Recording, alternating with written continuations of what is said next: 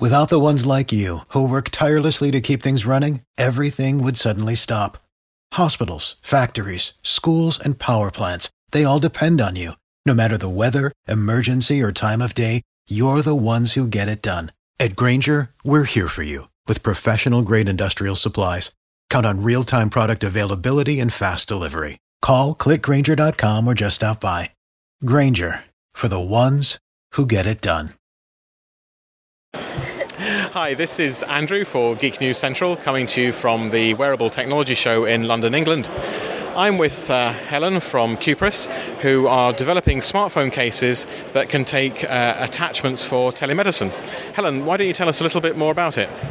So, Cupris was developed to uh, enable telemedicine in a much more efficient way than, this is done today. So today telemedicine is mainly communication through the phone, through software or through video. What is missing for us is the clinical images. So if you want to fully reproduce a consultation, then you need to take clinical images of your condition. So we've developed these smartphone connected medical devices to be able to clip on your smartphone, take a picture, a clinical images or video of your condition. So it could be of your ear canal, could be of your retinal and your eye, could be of your skin for dermatology issue, for mole. It could be uh, taking uh, using a stethoscope, a digital stethoscope. But the idea is really let's add the clinical information and let's accelerate telemedicine. Okay.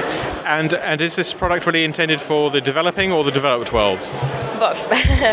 Our short term is developed world, so the idea is getting this product into the hand of GP or nurses visiting people at home or uh, pharmacists. Even specialists can use this, and the idea is they could ask for someone else's opinion and prevent to send the patient to the hospital. So whenever a GP has a doubt or a nurse has a doubt, they send the patient to the GP or to the hospital. And some of these appointments are useless and could be done remotely. So we need to make this because GP are very busy today hospital have long waiting lists.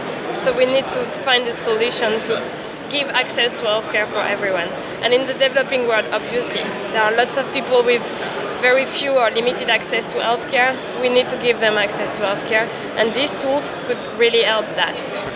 And would one of the benefits as well be that you know your average GP, whilst they might have these tools, you know they're, they're not digitally equipped you know they can't take the picture they rely on the, the, the, the, professional to actually see the thing and then write the notes up whereas they now have a picture of whatever it is exactly so it's one of the side effects we've seen by uh, this healthcare professional using our device is first patient empowerment because you can show your patient what's going what is going on and what is wrong with their ear. While today with the classic otoscope they can do that, but it's also GP and healthcare professional um, education because they ask for another opinion and then they get the feedback, and so they can keep the picture and give like build some history and build some knowledge out of that. Something that they can do today. Okay, you know that's a good point. So they could basically take a picture, you know, uh, six months ago, three months ago, a month ago, exactly. and you can see the change. You can see the evolution. You can see how effective is your treatment, and you can remember. While today they look into the ear and that's it.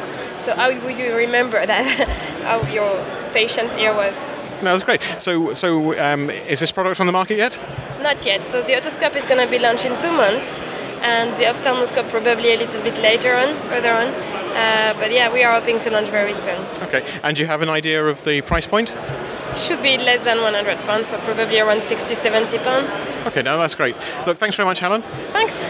Have a good congress.